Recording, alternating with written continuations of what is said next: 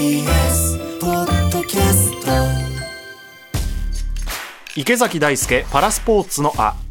この番組は三菱商事毎日新聞社ロジスティード日本軽金属の提供でお送りします。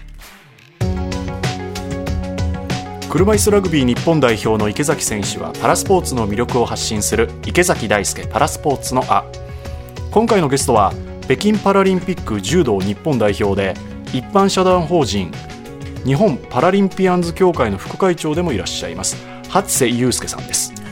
この初瀬さんは中学校中学生の時に柔道を始めまして、高校時代には県の強化選手にも選ばれるほどの実力。はい、目の障害を負ったことをきっかけにしまして視覚障害者柔道の道へと進まれました2005年からは全日本視覚障害者柔道大会90キロ級、えー7連覇7連覇す。すごい、でアジア大会でも金メダルを見事獲得し北京パラリンピックにも出場。はい、2011年には障害者の雇用や社会進出に貢献するため会社を設立するなどさまざまな分野でご活躍されています、今回はですね私も一緒に話を伺うことができました。ではお聞きください初瀬さんと池崎さんは？初対面ではないんです初対面ではないです。はい結構お会いしたことはありますよね。そうですね、はい。ただなんかしっかり話すのが、もしかしたら初めてかも。い、はい。や、へー初めてですね。はい池崎さんが今後していきたいことにもリンクするいや、話になると思いますんそうでなんですよ。聞きたいこと山積みなんですよねね。ぜひいろいろと伺っていきたいと思います。はい。はい。まず、障害についてええ教えていただいてもはいいいですか、僕はですね、緑内障という病気で視覚障害があります。はいで、見え方としては中心の視野、真ん中がすっぽり抜けてるような見え方ですね。なので、周りは見えていると。基本的にはまあ、生活は一通りできるんですけど、例えば文字が読めなかったり、人の顔がわからなかったりするような見え方です。なので、例えばパソコンや携帯電話、えースマートフォンは全部音声を扱っている視力になりますね。今日は杖は持ってらっしゃらないんですか？もう持ってないですね。基本的にはもう、あのー使ってないですね。いわゆるまあ弱視とかロービジョンと言われるような見え方ですね。でもそれで普段、あの、杖つかないで持ってても全然危険とかそういうのは何もなく、そうですね。僕の場合は、ほとんどぶつかったりすることもなく歩けてますね。進行していくものなんですか？それとも、緑内障っていう病気が、あ僕の場合は眼圧が高くなる病気なんですよね。眼圧が高くなるあの、皆さん、あの、例えば、コンタクトレンズとか、まあ、目の検査で空気がバンって当たるような、はい。あれで眼圧が例えば10いくつだとか7だとかってやるんですけどそれ目の硬さを表してるんです目の中の圧力というか、まあ、眼球が非常に硬くなるとそれで視神経痛めてしまうっていう病気で基本的にはまあ治らない病気であると。あとはその眼圧のコントロールを怠ると、まあ、当然悪くなるケースはある。ということで僕もまあ定期的に通院をしながら今でも目薬は打ちながらっていうところですね。大学の時にその診断を受けて、ええ。23歳で両目の視力を失った後に、柔道をもう一回やってみようっていうわけですね。はい。ここの経緯はどんなものだったんですか？当時付き合ってた彼女に柔道やってみたらって言われて。大学4年生の夏ぐらいで、まあ、みんな就職決まってたりとか、何せよ進路が決まってたりするじゃないですか。はいはいまあ、留年するんだでもいいんですし、実家帰るんだとか、何せよ卒業したらやること決まってる中で、僕だけやっぱ決まってなくて、そもそも生活を一人で成り立たせるために、まあ、視覚障害って自分に慣れていく期間が、ええええ1年とか1年半ぐらいあって、はい。で初めてこう、ちょっと落ち着いて周り見たら、あれ、俺だけ進路決まってないみたいな。で、その時柔道やってみたらっていう言葉が割とスッと入ってきて、で、柔道始めたんです。障害を受け入れていくことにちょっと時間が必要だ、うん。まあ、アジャストしていくっていうところで、池崎さんもうなずいてらっしゃいましたけど、いきなりなると、やっぱり今までと違う自分ができて、やっぱそれを受け入れる、で、それを受け入れて、今度本当、ね、日常生活をこなすっていうところまでは多分、時間はかかると思うんですよ。僕がやっぱり思うには一番目っていうのが大変なのかなって僕は思うんですよね。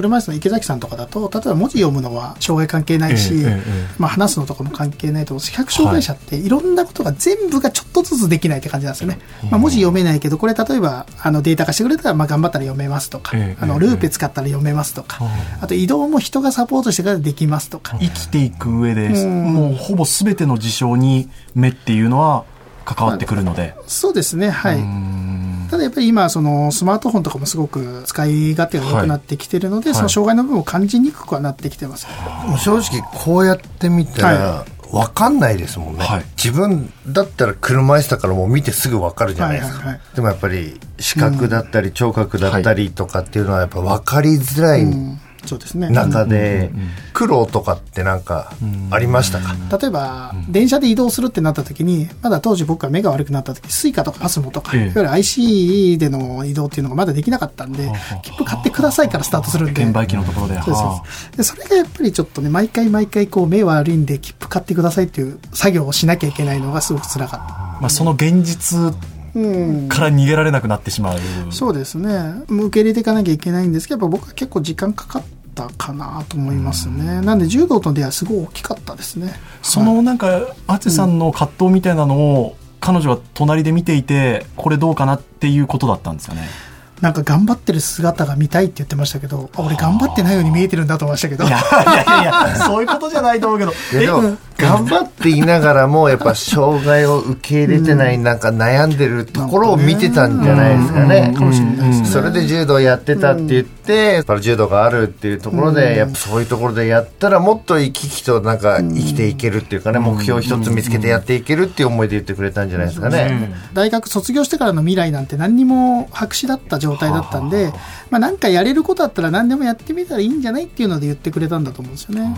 よく言いますよね、は人との出会いが人生をね、いろいろやっぱいろんな道に導いてくれるっていうところで。いや、もうおっしゃる通りだと思います。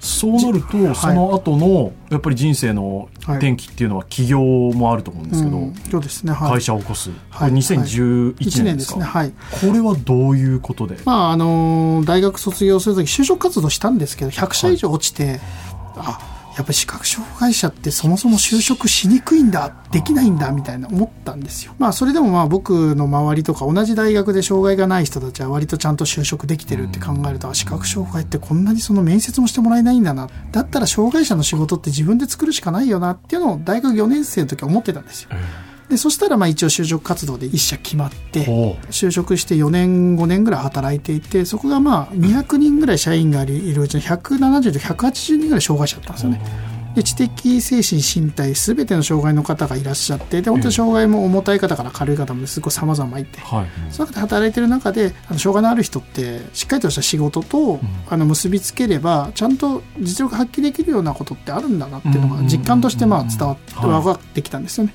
でそこでまあ働いてる中であの震災があって自分がそのやりたいと思ってたことってやれる機会があるんだってやった方がいいんじゃないかと。なんていうんですかね、自分が目が悪くなった時と被ったんです保証されてる明日はないというか明日って毎日同じものが続くって思ってるじゃないですか。目が悪くなった時そうじゃないんだって知ったはずなんですけど、まあ、パラリンピックも出てアジア大会でメダルを取ってで割とこう毎日ちゃんと会社も楽しくてっていう中で忘れてたんですよね。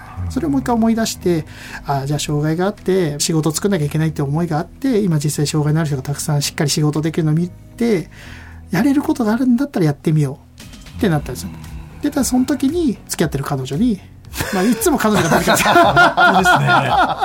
人生の岐路に。